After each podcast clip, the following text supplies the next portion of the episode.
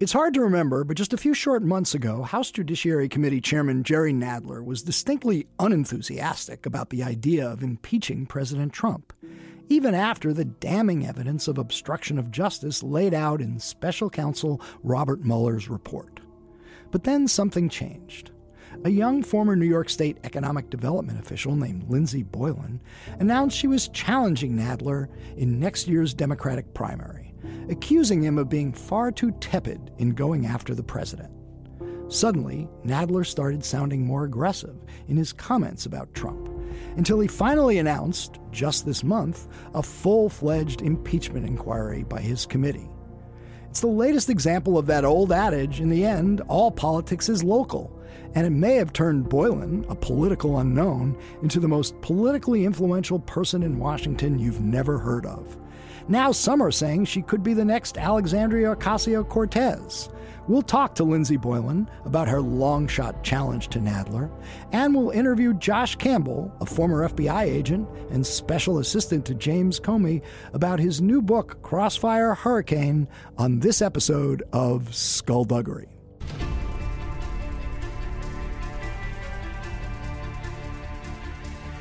Because people have got to know whether or not their president's a crook. Well, I'm not a crook. I told the American people I did not trade arms for hostages. My heart and my best intentions still tell me that's true, but the facts and the evidence tell me it is not. I did not have sexual relations with that woman. There will be no lies. We will honor the American people with the truth and nothing else.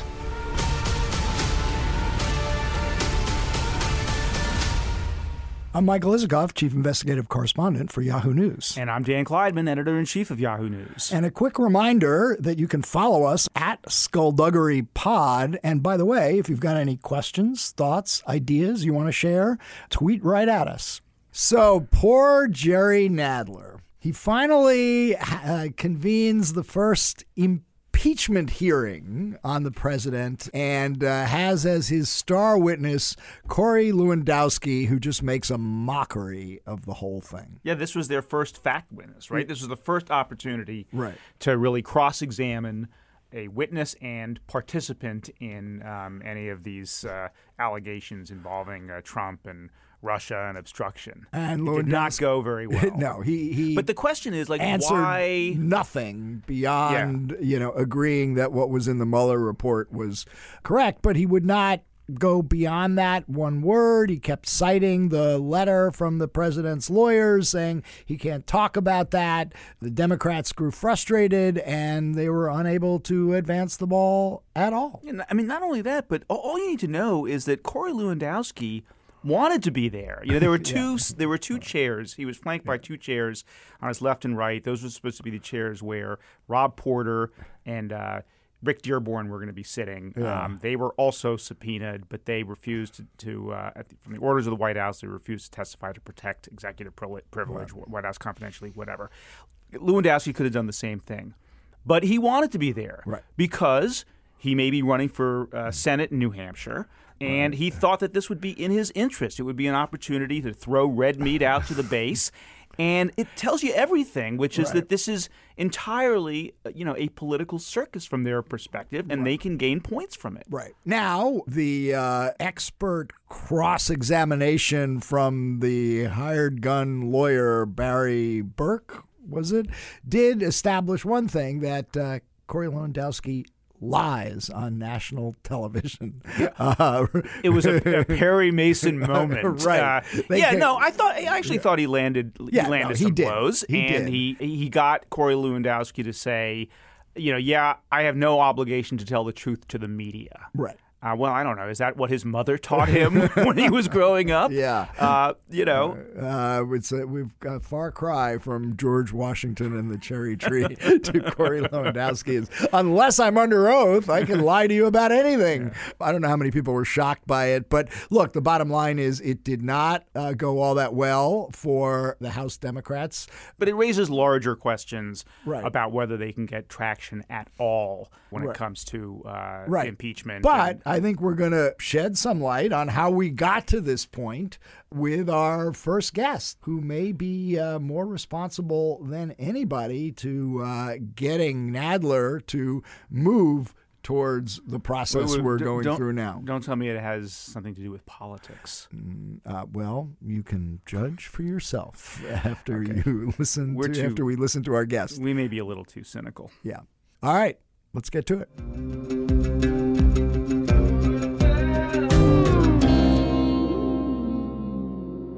We now have with us Lindsey Boylan, um, who is running for Congress in New York City um, as a Democrat against Jerry Nadler, the chairman of the House Judiciary Committee. Lindsey, welcome to Skullduggery. Thank you so much for having me. So, my premise, Lindsey, is that you have had more influence on events going on in Washington right now, specifically the House Judiciary Committee impeachment inquiry into President Trump, than almost anybody, even though nobody knows who you are. Well, not so, nobody. Well, nobody in Washington knows Sure. who you are. But do you think I'm right? Yes, I do think you're right. I do think you're Great. right. Then we have been That was a leading question. Yeah, This is I do- I- question. I do think you're right, but it's not nearly enough because, as you know, I've called for impeachment, and that's what we need to do, and that's not where we are. Okay, but So- we, let's explain this because Nadler Yeah. was basically following the uh, Instructions instructions of Speaker Pelosi. of Speaker Sure. Pelosi, and for many, many, many months has not said that he was in favor of impeachment. He was very careful about that. Right, and, then, he was making that very explicit. In fact, I think we have a clip of Nadler speaking right after the Mueller report we want to play, in which he's asked about impeachment. I don't want to make it sound as if we're heading for impeachment. Yeah. Probably we're not. Okay, that was May 15th. Now, Lindsey, when did you get into the race calling for the impeachment of President Trump? Well, I on Twitter I called for impeachment after Michael Cohen's second hearing. So that was back in February, but I entered the race in April. So from the moment I was in the race, I was for impeachment. Right. If that answers your question. And at that point, did Nadler was he aware of your entering the race? Was he hearing footsteps? Absolutely. No, absolutely. I mean, there was a New York Times article that floated my name. I think it was in late February as well. And I had people on his team, you know, I was aware that they were watching what I was doing and, and all of that from that moment. But it certainly got more pronounced once I once I announced and was out there. Right. And you announced, and then you report that you had raised a quarter of a million dollars, which is a nice sum for a primary opponent. Uh, When was that? That came out mid July. Mid July. number. So it seems that Nadler became more and more receptive Oh, yeah. to impeachment after your candidacy seemed more serious. Absolutely, there's no question. It's been credited in, in several different publications, and he started responding through a spokesperson to articles that, that I would be quoted in with respect to impeachment. Uh, and most recently, Daily Beast had an article where he actually said this is, you know, this is just a tool for her to run on, in essence. So this has clearly piqued him. I wish it piqued him more, and I wished it mm-hmm. piqued him more earlier because we should be impeaching this Well, president. are you are you running on impeachment? How important not- is that to your candidacy? I'll say it differently. I'm not running on impeachment. What I would say is we can't accomplish very much in this country if we have a president that has lost the public's trust. And that's really what this is all about. We how can we have an honest broker? How can we have an honest relationship with the White House, with the GOP?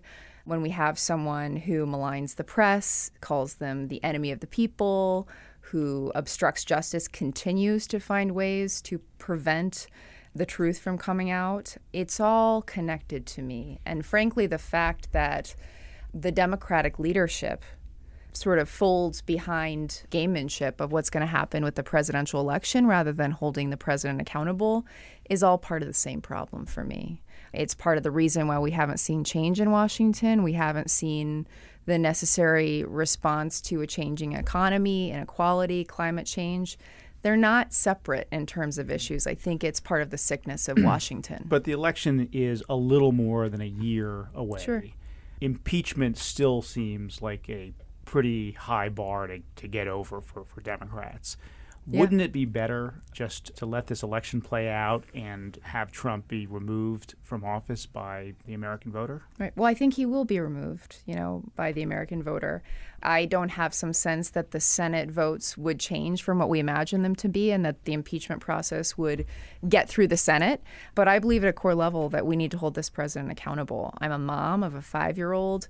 If I treated disciplining her the same way Washington and Democrats, leadership Democrats, are thinking about this process with impeachment, that we only do it if we think we can we can win. We only do it if we think, you know, that's the best outcome that's just not a way to proceed. It's not ethical. It's not the right thing to do. And I certainly don't want to be on the record. You know, I wouldn't want to be in any of the shoes of the leadership, including Congressman Nadler, in not pushing for this. It's the right thing to do. And instead of, of taking an action, um, the president is more and more emboldened to disrespect the law, disrespect frankly, the American people. I mean, this is different than the things I just mentioned as an example, but call, telling four um, congresswomen of color to go back where they came from, calling Jewish Americans disloyal if they vote for Democrats, having a closer relationship with Kim Jong un than you have with some of your own electeds in your own country. All of these things sort of would be unfathomable in any other context. And I think we've made that easier. We've become immune to it because this president has become emboldened every day to do these kinds of things that in any other circumstance would be completely, you know, uh, we, we keep saying if Obama had done, if Obama had done this, well, not, he would never have done any of these things. All right. So uh, tell us a little bit about yourself, sure. how you got into this race, sure. what you did, what your um, qualifications to be a congressperson okay. are. Sure. Yeah. So I um, I started my career in New York in urban planning. I came to it uh, after graduating from college. I was really interested in post Hurricane Katrina, this concept of rebuilding a city equitably. Of course, we know that's not what's happened in New Orleans, but that's what I came to New York with. Jane Jacobs had just passed away, and I was really interested in how you make cities work. Started in that field, went on to manage Bryant Park and a couple of other public spaces in the city. I went to business school at Columbia part time. Just after the financial crisis, so you don't leave a good job. And then I went into municipal finance, so how you fund infrastructure investment. And then finally, I worked for the state because I said, I know how to make cities work, I know how to fund the infrastructure for them, and now I want to go actually be in government. So ultimately, I worked for the state and the governor for four years, overseeing at the end as Deputy Secretary for Economic Development and Housing, all of the economic development, jobs, housing portfolio, and then also things like storm recovery and the state's relief work in Puerto Rico. And I've been a great sidekick to a bunch of powerful men my whole career. and that has been a great learning experience. It's also partially fueled me as the mother of a daughter in a district that's entirely represented at every level of government by a man in a progressive heart of our mm. country. To get into it, I saw these women across the country get out in the midterms and they inspired me how much of an impact they could have simply by talking about their lived experience and the issues that matter to them. And to me, we've had, let's say, a decade or so talking about the renaissance of cities and local and state governments to really take over the role of the federal government there's still a lot we can't do without the federal government. Infrastructure investment, mm-hmm. um, fixing NYCHA, just to name a few things relevant to my day, all these things. So, so other than uh, Jerry Nadler's chromosomes, uh, Sure. Why is he not providing? In what way is he not providing the kind of leadership that you think is required, and and why would you? Sure. So in 30 years almost, he's passed three pieces of legislation.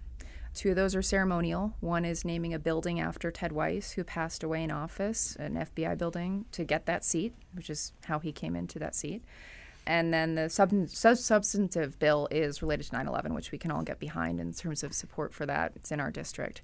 But meanwhile, over the course of these almost three decades, him being probably the least most productive member of Congress in terms of authoring his own legislation into law. He co sponsors a ton, but so does everyone, right? Talk about really doing things, leading the drive. You know, New York has crumbled in a lot of ways. We have an infrastructure that's fraying. We need a new Gateway Tunnel, which he's talked a lot about but hasn't done anything about. NYCHA, which is public housing in New York. 90% of residents went without hot water or heat last winter. It's unfathomable. 20,000 kids are sleeping in shelters every night in the city of New York. We are ill prepared for climate change in a district that has miles of coastline. For me, on a personal level, we are totally not confronting the mental health crisis I think we have both in the city and this country. Any number of issues, the innovation that I've seen is happening exclusively at the city and the state level. And gosh, wouldn't it be nice to have a Congress member of Congress who took those on and partnered. So, but he is of national interest right now because Sure. he's the chairman of the Judiciary Committee. Sure. And I gather your critique is his stewardship of the committee has been tepid and not as aggressive as you think it should be. So, spell out what you think Nadler has failed to do that he should have been doing from the get go. Well, before chairing of the judiciary, because that only happened this year, I think he's had a leadership position for a long time and a platform to get things done. I think he should have called for impeachment hearings. We should have had a vote on that some time ago. Instead, we have this consistent charade, even though I didn't see all of the Corey Lewandowski mm-hmm. testimony. My understanding is that it's basically excerpts from the Mueller report, which relate to Corey Lewandowski, which is basically another version of Bob Mueller coming in and reading the Mueller report, which is basically another version of the release of the Mueller report. What I see and the failure of leadership that I see is that Congressman Nadler is asking someone else to do his dirty work. No more information is coming forward. There's not an expectation of new information. He said it. You know, you we've heard him say in numerous times he's committed impeachable offenses. There's nothing new that we're we're looking for. It's all there. The 10 instances or so of obstruction of justice, we can go to the press, we can we can talk about all these ways that the president has lost the public's trust. But instead of going along with that, Congressman Nadler is listening to the Speaker of the House because he knows that's where his source of power comes from. That is not leadership for this district that overwhelmingly supports impeachment. That's not leadership in terms of making hard decisions. That's what we ask our leaders to do sometimes, most times, in the difficult most times. And that's what we need in this case. So I think he's absolutely fumbled on this. I think he's he's actually given credence through this muddled, elongated, prolonged process of nothingness to the idea that it's entirely politicized. And that is the worst and most dangerous thing he could do because it gives some people the impression that this is exclusively about politics, when what it's about is the soul and the heart of this country. That we have a president who is using for personal gain, completely losing the public's trust, is damaging to the heart of our democracy. And we have a leader because he's trying to fend me off in part. How is he trying to fend you off? I mean, he's trying to give this charade. You call something impeachment hearing, you call something impeachment inquiry. I think that's what the DOJ responded to on Friday. You said, you know, you've said different mm-hmm. things, and then you write the word impeachment, and you think that's going to get you better access through the courts to the information you want. So that's a charade. I, you know, I've said it before. It, it feels like inception it's a dream within a dream it's like the impeachment within the impeachment within the you know when are we going to get to the real thing and that's the most damaging piece the one of the things that the president has been devastatingly effective with is painting the media as fake news. People start to think it, they start to hear it. And why would we give anything that gives the impression that we're that we are leading on impeachment for any other reason than it's the right thing to do and that we know it's the right thing to do? The way it looks now is is that we're back and forth. We don't know where we're going. We're waiting for something new to unfold, which inherently says that what we already know isn't So enough. you were saying, quit the charade, just vote oh, out Oh, yeah. articles of impeachment That's right why I said, when is the send them to vote? When Senate. is the vote? I mean, months ago, but when is the vote? What would be your your you know top couple of articles of impeachment? I mean, I, I, I, I, I would just say we should go forward with impeachment. Well, you want to say what it is you think he should be impeached for. Loss. I mean, high crimes and misdemeanors. Loss of the Well, public that's trust. the constitutional Yes. definition, but you know, obstruction of justice, Obstruction of justice. what? Obstruction. I mean, all I of it. All of it. for you, Obstruction of um, justice, yeah. emoluments clause, um, all of it. The kitchen sink. Yes. Let, yes. let- let me ask you. So, impeachment has come up this week in another context, Yes. and that is Supreme Court Justice Brett Kavanaugh. The New York Times reporters come out with this book, which uh, they report a new alleged incident. There's some Yeah. serious questions about the reporting, but by now, five or maybe it's six Democratic nominees um, Sure. have come out in favor of impeaching Justice Kavanaugh. What's your view on that? Should he I be think impeached? we should absolutely, absolutely. I think he should be impeached, and there should be an investigation as to why the FBI didn't follow up on these claims and why, on the stand, when he was giving his testimony, he, in essence, lied about these interactions because he said they were absolutely untrue. And now we hear through very credible sources in DC, someone I understand is at least one person named is very credible. Um, that he observed, Max, I think Max Stier. Max Stier. Yeah. Although the woman who was the alleged victim has said she does not recall the Right. incident, which is um, significant in and of it itself. But let me ask you: Is Nadler going to debate you? Oh yeah, He is. Absolutely. Is that? Are there plans for a debate? I mean he will. I Well, think it's what, only going to look gives you bad. that confidence? You know, if he doesn't, it's going to look bad for him. You know, if he's unwilling. Have you to- challenged him to a debate? Will you challenge him to a debate right now, Oh, right sure. here on Skullduggery? Go right ahead. I challenge the congressman, Congressman Nadler, to a debate. I'm expecting it. The district expecting it. They deserve a debate, and they'll have one. If it's me standing alone talking about the reasons and why I should be representing this district, absolutely. I mean, look, he's been a liberal stalwart Right. since he got elected in what in 1992, I think it is. So he's been there quite a while. He's Yeah. entrenched. Um, Yeah. The district is amenable to him. I mean, Upper West Side down through Greenwich Village. What makes you think he can knock him off? You know, I spend every day in the community. I talk to people in the district. I door knock, and people are afraid about the future. People feel as though they haven't been heard. People feel as though their government could be doing a lot more than it is. When you listen to people in this district, you hear a lot of need. You hear a lot about housing. You hear a lot about climate change. You hear a lot about real challenges that families have. You hear about mental health, you hear about healthcare. And what you don't hear, by and large, is how Congressman Nadler has helped people in the district. So there is a real need. There's a real need to listen. There's a real need to serve. There's a real need to be of the district, which is not something that I've observed or experienced, having been someone who's worked in in government for the you know almost two decades I've been in New York. This is a district, like much of the coun- like the country, that needs someone who's going to lead.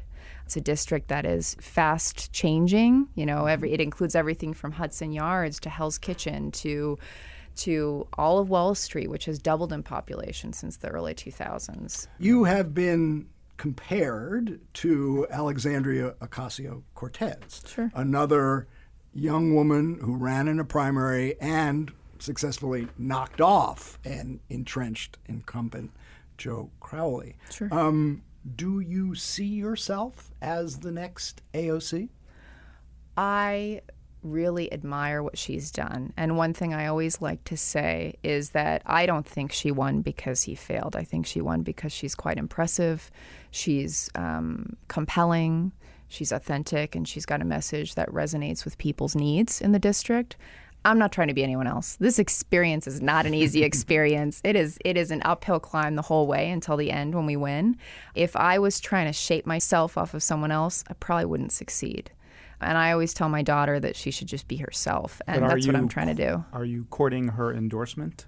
I would I would be honored to have her endorsement. I'm not focused on it. Really, I think what all She poli- is endorsing primary opponents to incumbent I have seen that, and I would I would welcome it. I would find it an honor. But I think the most important thing, which is what I started with, is making sure people in the community um, are listened to and are advocated for, and that means I got to spend my time in the community, and that is the most important thing. I mean, all politics are local. That is the most important thing. Right. And Although you did point out to me when we first spoke that you differed from AOC on the Amazon. Uh, Sure. Yes. Yeah. I, I wanted I wanted twenty five thousand jobs paying one hundred fifty thousand dollars each average. I think I wanted that diversification for the economy for New York City. You know, I would think what we learned mostly from the financial crisis, which I was a recent college grad in the middle of, is that we have to have a diverse economy. Our economy in New York is still very much dependent on the financial sector. We need to diversify in tech and the life sciences. And if you were in this space, like I had been in economic development, either at the city or the state level, we spent a good decade or so working on that. And this is not an endorsement of Amazon. It is an imperfect mm-hmm. company, but it is going to be the most one of the most important companies for the next I don't know, century. We'll see. I mean, I don't want to predict, but it's a very important company. I wanted good paying jobs for New Yorkers. And the reason why they were attracted to New York was because of our skilled employee base, our diverse skilled employee base. And I thought that was a good fit. So, Lindsey, I, I know you're mostly focused on your own campaign, but Sure. we are now in the middle of what I'm sure you think is the most consequential presidential election, Absolutely. Democratic primary race in uh, decades. Is there a candidate that you are supporting? Is there someone on the Democratic side who you would like to see succeed this president or the others? And who would that be? Yeah, that's a tough question. Um, I certainly have my thoughts. I'm very excited right now about Elizabeth Warren. I think Bernie, I'm excited to see what comes forth. I think of those two, those are the most compelling right now for me.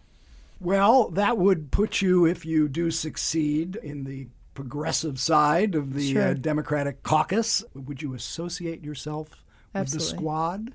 Yeah. I, well, I mean, I what I would say is this: I'm a progressive. Are you sure you want to go there? I know. I'm saying what I'm saying is I'm district? a, what I'm saying is I'm a progressive. I think for me, what being a progressive is about is dealing with inequality. You know, aside from climate change, that is the great challenge of our time.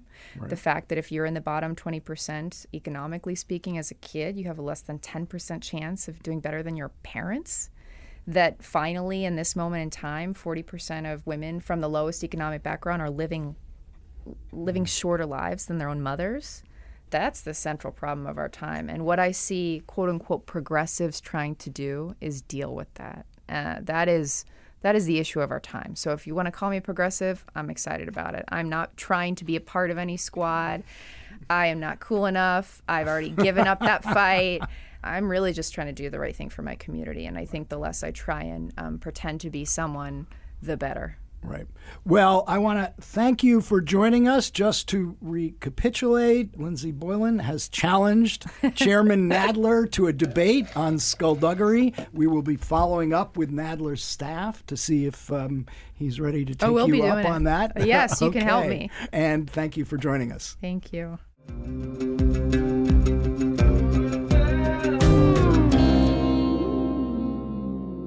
We now have with us Josh Campbell, former FBI special agent, former special assistant to FBI Director James Comey, and the author of the new book, Crossfire Hurricane Inside Donald Trump's War on the FBI. Josh, welcome to Skullduggery. Thanks so much for having me. So, a lot to cover in your book about you because it was amazing to me. I mean, I've known you since you were in the um, public affairs office of the FBI.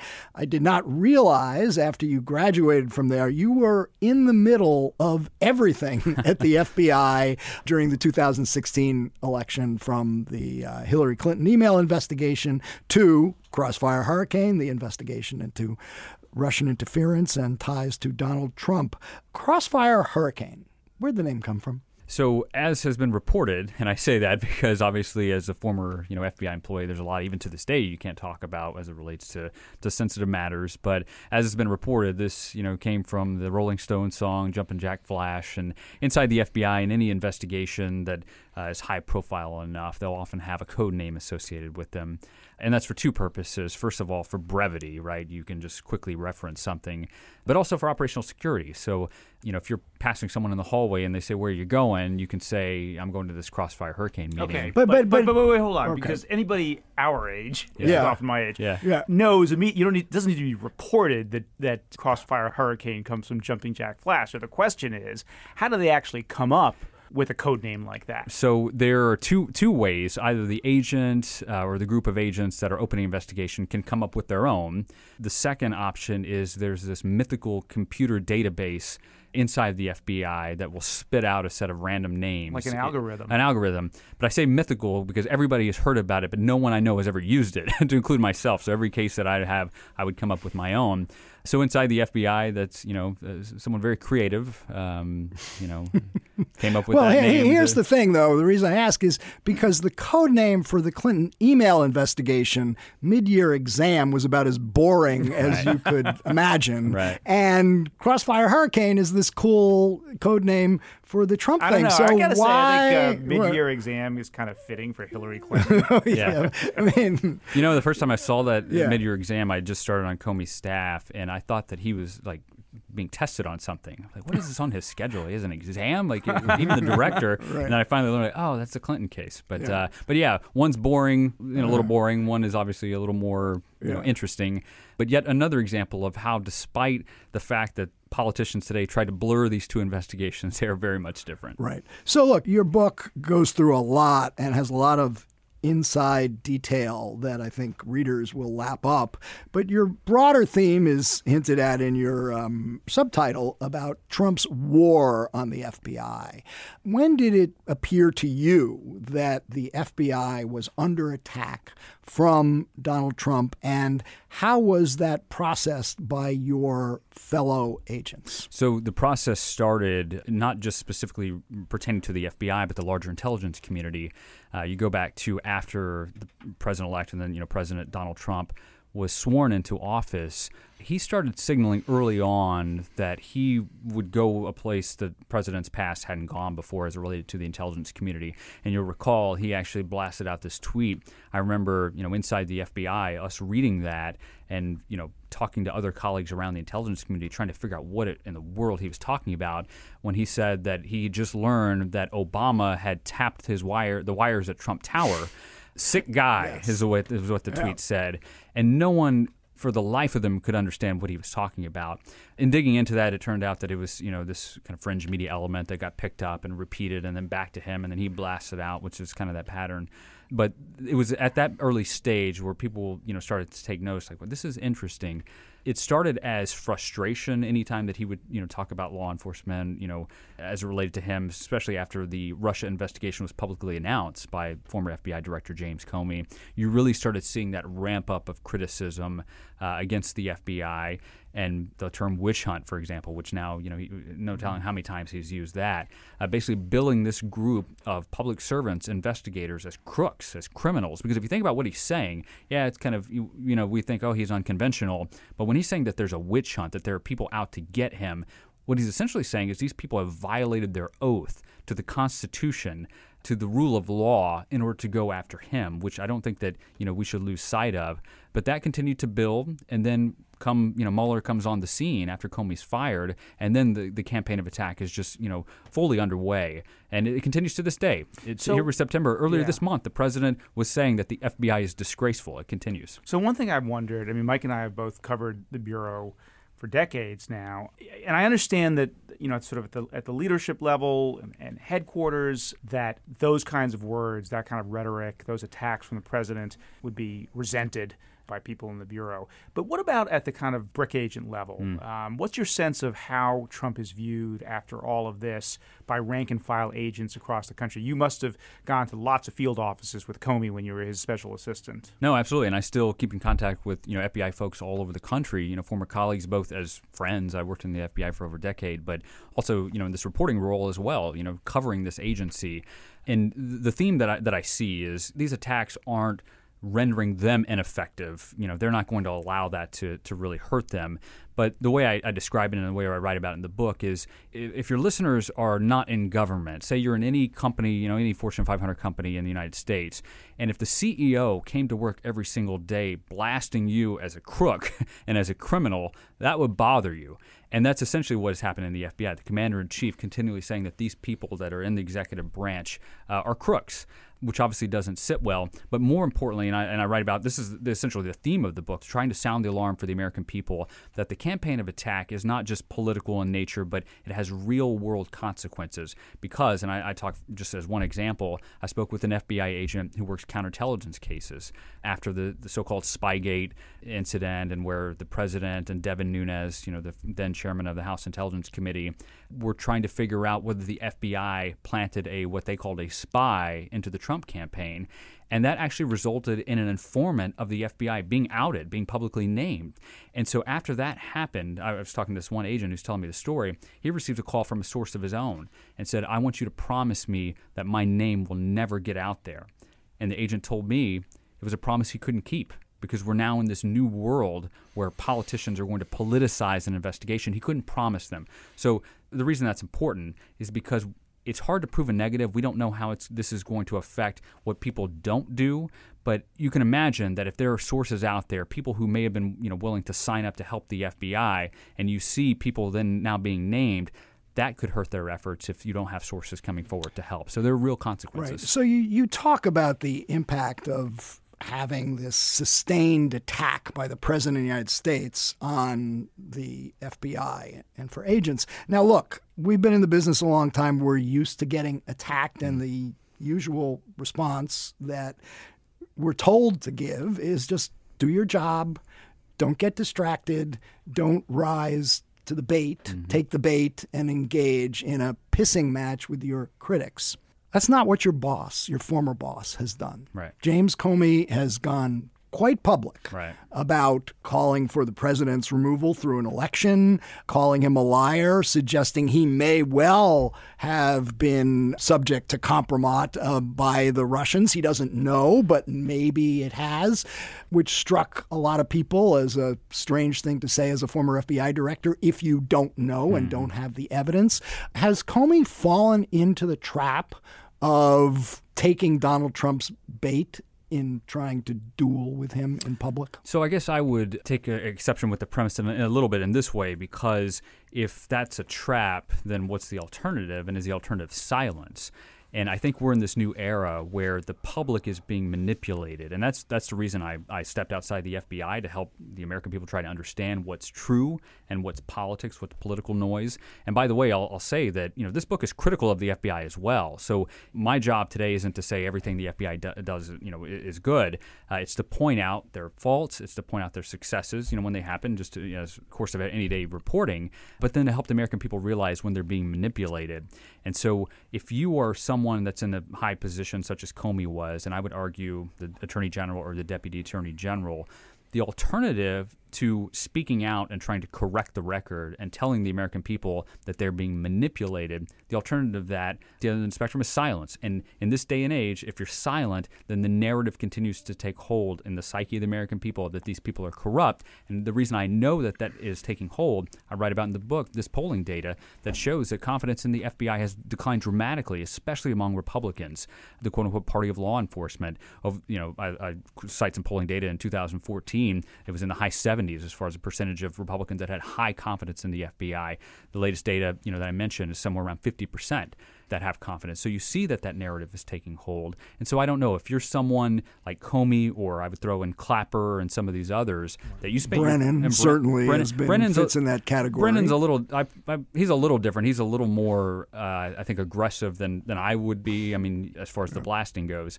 But I guess they're all similar in this manner. Is if you spent your career dedicated to serving these agencies and to upholding their mission, and that was your life's work, how can you be silent when you see politicians now attacking those agencies for purely political gain? If you cared enough to spend that much time in the agency, you're going to care enough to try to help the American people understand what it's really about. So, do you agree with Comey that uh, Trump should be removed from office, but only through an election? Not my role to play. So in this day and age, so I I wear two hats. You know, now at CNN analysis, but also reporting. So you know, as someone who I mean, you, you have been journalist for a long time, but someone who is you know now in that field, where my job is to simply tell what happened and explain the actions. It's not my job to say okay, what the end result is. But you do say in your book, never did I imagine a day when the greatest threat to our institutions would come from within our own government. Right but here we are. You are clearly referring to Donald Trump. No question. And and what I take exception to are the actions. Again, to say, look, the president and his folks have engaged in this campaign of attack. The answer to that is for them to stop that. It's not for me to say he should be removed or, you know, that's up to the American people. They can decide. But what I'm pointing out in this book is if this campaign of attack continues, it will have real consequences. And I also, you know, there's no good news, I think, long term, in my view, because 2020 if people inside the FBI and the Justice Department think that the last three years were tough for them, 2020 is going to be something like they've never seen because the president, his presidency is going to be on the line whether he gets reelected or not. Some have argued because of these investigations in New York and statute of limitations and the like, it's possible. I mean, not to be an alarmist or to be a conspiracy theorist, but it's possible his freedom might be on the line if he is prosecuted after he leaves office. So he's going to do whatever it takes, in my mind, to get reelected. And I think a key campaign strategy is going to use the Justice Department, the FBI, and Mueller as the foils to say these people robbed me of three years of my presidency. I'm the victim, and that's going to require this campaign of attack to continue. so you so you were an eyewitness to these extraordinary and to many people highly troubling events. Hmm. We want to hear some of those stories. So tell us the moment when you first begin to realize that something dangerous was afoot with this president. I think the first came after the now infamous loyalty dinner that James Comey has described, where he explains he went to the White House for dinner thinking that he would be there with a group of people in government and ended up being a one on one meeting with the president, which he thought was inappropriate because of the historical independence of the Justice Department and especially the director of the FBI. Did you talk to him before when he made the decision to go to that dinner, even though he was uncomfortable with it? Yes, but he wasn't uncomfortable until he got there because he didn't know it was a one on one until he gets there and sees that there's a table set for two. Uh, initially, it was okay. I'm going to the White to the White House. He had to cancel a dinner date with his wife, and you know. But once he gets there, he realizes that this is not what he was expecting. And in that dinner, as he describes, the president said, "I need your loyalty." I need loyalty from you. And that was something that obviously troubled him. Now, it's also important to provide the other side of that. The president denies that ever happened. So, you know, folks can judge for themselves who they believe, you know, based on the, on the record, I, I guess. But so uh, getting a readout from that dinner, realizing, like, wow, we're on new ground here where, you know, as you all know, there, there have been instances, and I write at length in the book about the real intelligence abuses of the government back in the 70s under J. Edgar Hoover, who engaged in gross violations of civil liberties in the name of national security, they say. Um, that caused loss of faith on a massive level from, uh, among the American people as it related to these intelligence community uh, agencies, and then also resulted in this wholesale change where you had oversight, you had FISA and the like. And so, moving beyond that, we now risk being back to that if you know now you have a president or any anyone in politics trying to use these levers of power as they relate to these intelligence agencies for their own purposes, and that includes sitting across from the top investigator at the FBI and saying, "I need you to be loyal to me." You worked for Robert Mueller as well. Uh, you talk about uh, you have some scenes of yeah. uh, being in the room with uh, Mueller, a quite a stern taskmaster. Sure. Um, were you surprised at the conclusions of his investigation?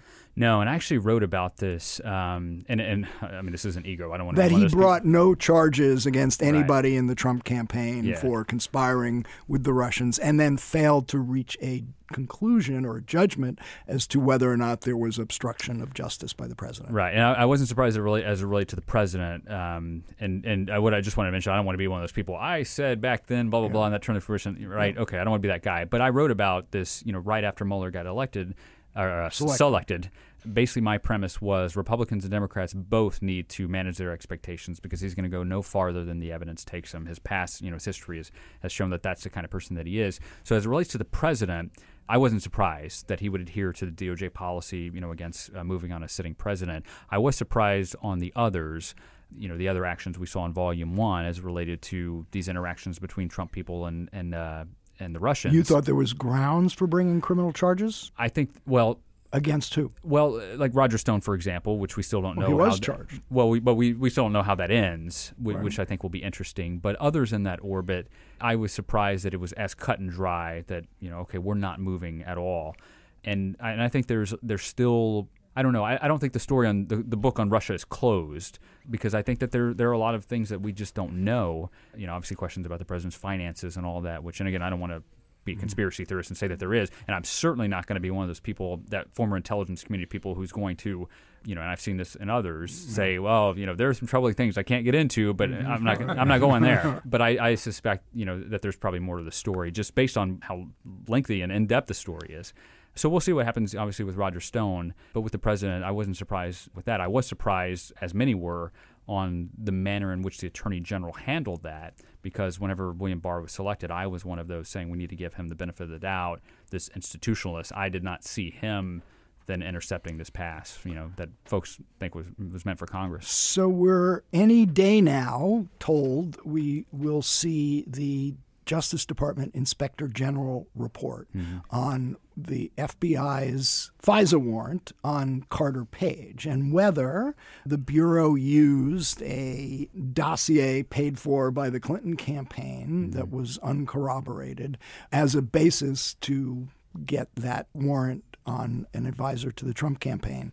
Do you accept that there are legitimate questions about how the Bureau went about getting that FISA and its use of the Christopher Steele dossier? The way I look at that is I think that the FBI should always be questioned, especially in these high profile investigations when you're talking about people that are surrounding the person who's on the cusp of becoming the most powerful person in the world.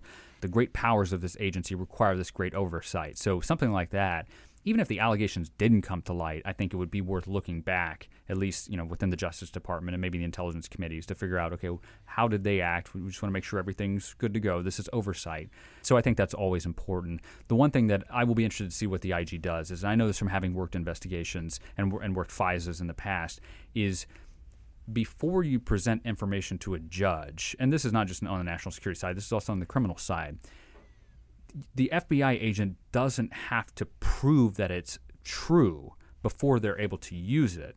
Otherwise, I mean, it's very difficult to prove anything's true, right? But you have to have a good faith belief that the source of the information is correct before you're going to use that to gather le- you know legal process against anyone to include electronic surveillance and that that's not defined you're not going to read in the manual what that means that now this has satisfied our requirement but it's based on the investigative experience and expertise of that agent to look at that source of information and say this is coming from a credible source we believe it to be true if there are caveats such as the fact that this was you know paid for by opposition parties and people then that you have Did to you know about out. any of this at the time? I don't want to go into that part. Just you know, in in, in my post FBI, you know, or pre FBI, pre CNN life, obviously as an FBI agent, you know, there are certain sensitivities and things that I can't talk about. But and, and I'm not holding back any mm-hmm. bombshells. I'm just you know, I mm-hmm. just try to steer clear of that. But my only point is that. If you look at that snapshot in time before a FISA application is about to be presented, and again, I've done a number of FISAs in my FBI life, you have to have a good faith belief that it's true. And that will be interesting to see what the IG finds. That did those agents think, yeah, this was an experienced former intelligence officer from the UK who presented this information, and there was this, you know, page-long footnote that yes, this thing was paid for, presented by uh, an opposition by party. somebody who had reason to want to cause harm to the Trump campaign. Correct. Did not say it was Hillary Clinton's Right. campaign Correct. through a law firm and an opposition right. research firm. And, and that's standard for protecting the information of U.S. persons, right? In, in these kind of settings as well. So we'll, we'll see what they come down on. If, if, if they, here's what I have a hard time believing knowing the people that work these investigations, knowing how the FBI works, there's no way in my mind that these agents gathered together, and this is this deep state myth, right? And said, we're going to go after the Trump people and we're going to, you know, do something inappropriate to gather this information. Because I don't want to be cute here, but if the goal was to set up Carter Page or someone in Trump world, the FBI could have just manufactured evidence, right? I mean, you don't have to go through that. well, that would be a clear crime Well, a- by as- somebody at the FBI if they did that. As would Right. purposefully presenting a judge information that you don't believe is true. That would also be, I think, equally bad. And so that's why I don't think that none of that occurred as far as them saying, okay, we're going to do this for nefarious reasons. I think that you know they're trying to stop or at least get a picture of this national security threat to figure out what was there, and they presented the information that was in front of them. By the way, what did you think of the last IG report uh, that came out a couple of weeks ago that concluded that Comey um, had violated his non-disclosure agreement and FBI guidelines by essentially leaking memos to not to journalists directly but indirectly? Well, so I write in the book, and you know, again, he, Comey is one of those that I don't hold back criticism for, and that's one area that I criticize him is the way that those memos were handled. I think that. Um, I understand that he's saying these are my conversations between me and someone else who just happens to be the president. Okay, that's fine. But I think that what he should have done in that instance, if the goal, as he says, was to ensure that a special counsel would be appointed to look into what had transpired, go hold a press conference, put your name on it. You don't release your memos, in my view, because there's still a question of whether that's government property or not. But you say, I documented interactions with the president that are troubling. I've handed them over to Congress. Now over to you, uh, you know, folks to investigate, or you don't d- go to the press. You go to the to the the courts, or you go to your oversight committees uh, in the Congress. You don't use this cutout to then leak something as I Did you tell him that? I have told him that. Yeah, I mean, I didn't know that he was going to leak it before he did it, but after the fact, I've certainly told him that. How did um, he take it? You know, it's interesting. Our whole relationship and the reason why he hired me was because I gave him critical advice or you know critical feedback, and this was consistent with that relationship. That he he said, well, you know, I was kind of between a rock and a hard place. I said, yeah, but I still think you know you were wrong. And what's interesting though, and this is the interesting dynamic, just to bring you inside the FBI at that time, only a handful of people knew about this loyalty dinner and you know the, the, suggestion from the president to let the Flynn investigation go. And so I don't necessarily think I was in the majority opinion that Comey was in the wrong because there were people inside the FBI that were happy that this information finally got to light and that the American people finally learned that their president had tried to obstruct an investigation. And so getting that information out, you know, may not be a bad thing. I just I quibble with the manner in which that went down. So you talk about how the bureaus has taken quite a hit because of President Trump. But as you also point out, there were quite a few missteps within the Bureau mm. itself. And let's start with Peter Strzok. Mm. The lead agent in the investigation into the president is writing private text messages talking about his contempt for the president. Now, I think most people would agree they would not want to have an FBI agent investigating them who expresses contempt for them. That inevitably taints what the agent is going to do, whether it's real or it's just a perception.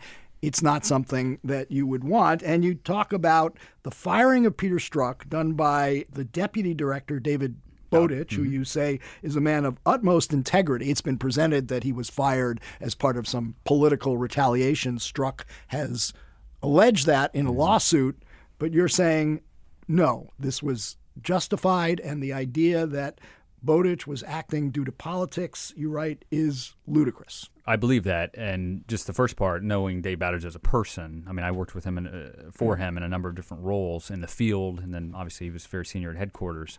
He's just not not that kind of person. That's you know, again, I, I write. There are a few things I can say with great certainty, but that is one of them. That this person that I know would do anything for political reasons when this was the you know everything about him is the opposite of that. So so that gives me you know comfort. But again, that's you know I'm not going to convince the listener of that. that right. That's just my view.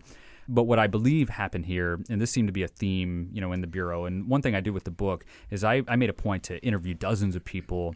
Um, inside outside government because I didn't want this to be just the view of one person who lived this experience. I want to make sure that the reader at least gets some kind of snapshot. And the one theme that I saw with folks that were in the FBI is that you had a stellar agent who exercised incredibly poor judgment. Someone who had a history of serving the nation both in the military and then with the FBI, countering threats from hostile foreign governments, who was a great agent who used incredibly bad judgment, which had to be, you know, he had to be held to account. And the question on the text, and I, you know, mm-hmm. between the two, is obviously there. In my view, there are a number of issues there. There's using your government device to you know, obviously send this this mm-hmm. type of material back and forth.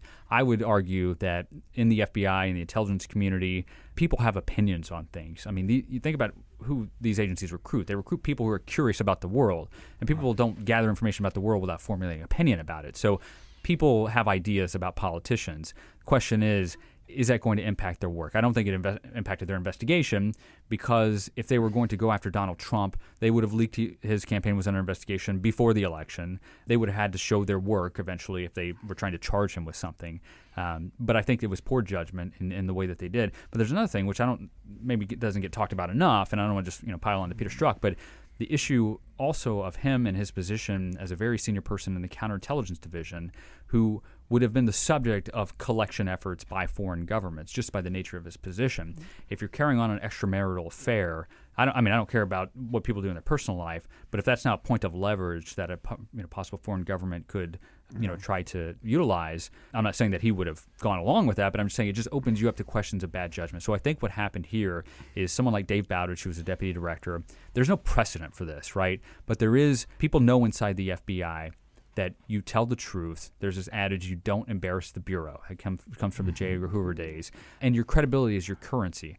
And so if you're no, if you no longer have credibility because of these you know, mm. lapses in judgment, then you're no longer effective. Uh, just very quickly, another person you write about in the book, same situation, Andrew McCabe. Yeah. Now your fellow CNN colleague. Mm-hmm. Uh, you write that McCabe was a good man, a fine leader, but absent some new revelation contradicting the findings that he lied by mm-hmm. the highly respected inspector general, it is difficult for me to stare at the facts and call his dismissal excessive or unfair. So McCabe deserved to be fired as well. I think there had to be some type of punishment to the actions. And again, it's the same boat. A really good person. I worked for him, you know, a great agent. But when you have an independent inspector general, who I also hold in high regard, the idea that Horowitz, the inspector general, would, would do something to go along with the White House just doesn't square with, you know, the, the way I see that office. So if the IG says he lied and that was the finding, and now you know we'll find out whether there's a prosecution. That's what I'm trying to get at there. It's it's hard for me to look at that independent IG and the work that they did, you know, unless there's some revelation that he comes up with, which I haven't seen yet, to say that they were politicized or what they're saying is wrong. It's very hard to stare at that and say that, that, that that's incorrect. And again, he was a top FBI agent in the organization as the deputy director, the highest ranking FBI agent. I think what happened is, you know, it would be very difficult for FBI leadership to tell the rank and file that you have to tell the truth. There will be consequences if you don't tell the truth when the top FBI agent lies and doesn't face consequences. I think that's the dilemma they face. And how does he serve as a CNN commentator? It's, it's not for me to say. I mean, that's CNN can talk about that. But obviously, he his perspective. He has much perspective on all the current issues to date, which are of great interest and probably of great interest to the viewers as well to know what was going on inside the room. And then also, I think you know people are innocent until proven guilty, and he we're in that period right now. So I think it's too early to cast judgment on them in, in that respect. Let's go back to a day that must have been one of the most surreal in your professional career, uh, which is uh, out in Los Angeles when the director is visiting a field office and learns by seeing on CNN. CNN, uh, the aforementioned CNN, that he's been fired. Yeah. What was that like? And then you flew back on a private plane, right, Right. Uh, back uh, to the East Coast. So tell us that story. Yeah, you know, it's interesting that day because it, you know, it started like any other day in the directorship of Jim Comey. He was always on the go. He, he saw the FBI as this deployed force that's, you know, 56 uh, major cities around the country. And so he was constantly on the go visiting the troops. This particular day, we were set to fly from Washington down to Florida, where he was going to meet with law enforcement officers. And then we were going to fly to Los Angeles, where he would take part in a diversity recruitment event to try to bring in, you know, highly talented people of color to join the FBI before that, since we got to LA early, he wanted to go by the field office and you know again see the troops. And it was surreal because this was my old field office, and so I was bringing. Uh, that's what I felt like. I'm bringing the director. Like, look who I brought. You know, and all my family and friends. Like show and tell. And so it, it was. You know, it started out great. We had you know meeting with leadership, and again, he just wanted to learn. Okay, what are the top cases going on? What are you What are you folks doing? And so uh, he makes laps around the building. He gets about three floors up and we stop into the building's operations center where there are a group of employees that are gathered for, a, I think, a training program. And so he starts addressing them. He wants to give them some comments on, you know, the state of the FBI. And what was interesting is, as his special assistant, I'd kind of perfected this art of being on my phone, typing away, preparing for whatever was going to come next, while kind of listening to him out of one ear. And so he stops talking, and the silence snaps me out of that, you know, my reading. And I look at him, and he's looking at me, and he's nodding to the back of the room where there were two large television screens. The first one was tuned to Fox News, and it said Comey resigns. And so he was trying to process this, not knowing what was going on, Not having resigned. not having resigned. I was like, presumably he would know if he had resigned. And so he actually thought that it was some uh, creative tech agent pulling a joke on him in the office, you know, creating the Chiron. And then just a little bit later, I think seconds later, CNN came on. Our colleague Jeff Zeleny at the White House uh, reporting that no, he had indeed been fired. And what was interesting is that you know it's shock. I mean, it's, this isn't this isn't the shock that comes from danger or that kind of thing. It's just like shock of wow, this I'm trying to process what's going on here. Um, and so he continues talking. So I step outside the room and call back to Washington to try to figure out what's going on. And I got a hold of one of the senior leaders who hadn't heard the news yet. He was on his way home. And so he turns around, and so we, uh, I take Comey to the side office where just so we can kind of sit and make calls and process what's going on. And then, you know, that's how we learn how this transpired, where you essentially have the president's personal bodyguard dropping off a letter at the escort desk, which might you know you've been through many times, Yes, right, to get your, yeah. your badge, and saying, "Hey, I got this for the bot for the director." You know, not even realizing he's not even in the same time zone, which is uh, that's of interest in the manner that went down because you know this isn't this tough guy you're fired reputation. It's I'm going to send my guy to go give you a letter. So we're trying to process what's going on. We eventually get word that okay, they scan the letter, they send it back. Yes, indeed, the director has been fired. And then from there, it was just this state of chaos because it was hard to process in the moment why he had been fired because you know we knew about the loyalty pledge, we knew about the Flynn, you know, asking that investigation to be dropped, and then just before that, the president was was getting increasingly angry with Comey because Comey refused to publicly announce that Trump was not under investigation, and so this continued obviously to grate on the president. So this, so at this point, you're not thinking this must have to do with the Clinton email investigation. Well, we saw the letter from Rod Rosenstein. Until you saw the letter, The right? letter, yeah. So yeah, until then, right? So they, they our uh, office in D.C. scanned the letter. They sent it back to us, and we're sitting there reading it, and that's when the blood started to boil because you're thinking, "Are you kidding me?" The Hillary Clinton email investigation. You know, if that were the case, that they were upset with him for that, they would have fired him. You know, on day one of the presidency. So we knew that that well, was I a think sham. Rod Rosenstein had recommended that, right? Right. Well, not, well, I don't think he recommended, Recommended it it, from but- day one. It wasn't until Trump made it clear that he wanted to get rid of Comey Right, okay. that Rod Rosenstein came up with that Yeah. explanation. Right. Josh, there's a lot in this book we could be talking about got for a long time. Oh, I got one last okay. question. One last uh, question. which is a uh, development this week. Yahoo News reported a very significant counterintelligence breach. The Russians hacked into encrypted FBI communications or radios, which counterintelligence agents use to trail Russian agents on U.S. soil, which uh, apparently had uh, you know significant damage in terms of being able to trail them, letting the Russians know that we were onto them. What do you know about that, and what do you think the impact of that's been? Well, the, fir- the first part, I'll steer clear of that. But the second part, the, the impact is, I mean, highly troubling. Just the idea that these teams, which are charged with tracking spies, would then become compromised themselves with their communication. I mean, that, that's devastating, you know, for the FBI. As has been reported, you know, the FBI has these teams that all they do is track foreign spies, and these are the kind of people that you know you're not going to find them stepping foot inside an FBI field office because obviously their role is covert. But if you're able to, as you know, the story had indicated, if you're able to identify the communication devices and the communication patterns and the uh, characteristics of these devices, you can very quickly identify the person that's using them. And when these same these same number of communication devices show up in the same place, you know you have an FBI surveillance team on your tail. Does it raise questions about the quality of our tradecraft, our ability to? I mean, if the Russians can hack what should be highly encrypted secret communication systems, do we have a real problem here? We do, and I and I, th- I think the the best way to think about this is I've no doubt that you know this is causing great concern you know inside the bureau, not only it happening but also now being publicized. But the thing is, like this could not have come as as a surprise to the FBI because you think about what we do overseas with other agencies in the U.S. government to try to do the same type of thing to collect information. And so That's the name of the game in shame espionage, on, well, right? shame on us if we then allow our own systems. It's not as though this came as a big surprise, or at least it shouldn't have, because if we're trying to do that to them, we should at least be trying to ensure that we're not victim of the same methods. Um, Josh, you wanted to say something about where at least some of the proceeds from your book are going. Yeah, thanks so much. I, I, I wanted to work this in because uh, obviously the book, the topic is trying to help the public understand this campaign of attack and why that impacts public safety. But secondly, I wanted to use this book unrelated to the topic of the actual book, but as a vehicle to help spotlight this fund. Since 9/11, and especially you know in, in recent years, we've seen that there are still FBI agents that are dying from illnesses manifesting now years later, uh, cancers that are coming back. And so, with the death of FBI agents, that also requires, or you know, obviously their families Because of exposure uh, in, Ground during Zero. ground zero, zero. Yeah, you know, c- crawling through the rubble, trying to gather uh, evidence and the like. Seeing these diseases now manifest, which is now with the recent deaths has you know put a number of families in very tough financial situations. So the FBI Agents Association has a fund that cares for the family of uh, fallen FBI agents, and in particular will send to college the children of fallen FBI agents.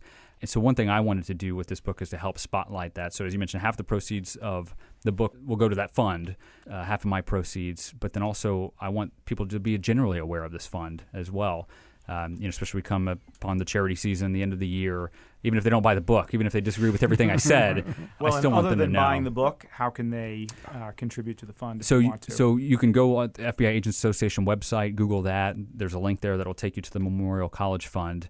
Uh, and show how you know ways that you can give. It's a real problem, and I talked to an agent um, in the course of writing this book who said that every year since he was there at ground zero going through you know that that uh, terrible site he has to get tested every single year and when he goes to the doctor he's waiting to determine is my death sentence coming and again, we've seen in the in the past few years a number of agents now dying, and so this is a real problem, even this so many years later. And so I just want the, the people to know about that. I appreciate you letting me talk about that. It's a great way, I think, to help those who are they're out there on the front lines trying to protect the country. The book is Crossfire Hurricane. Josh Campbell, thanks for joining us. Thank you very much. Thanks so much, Josh. Thanks.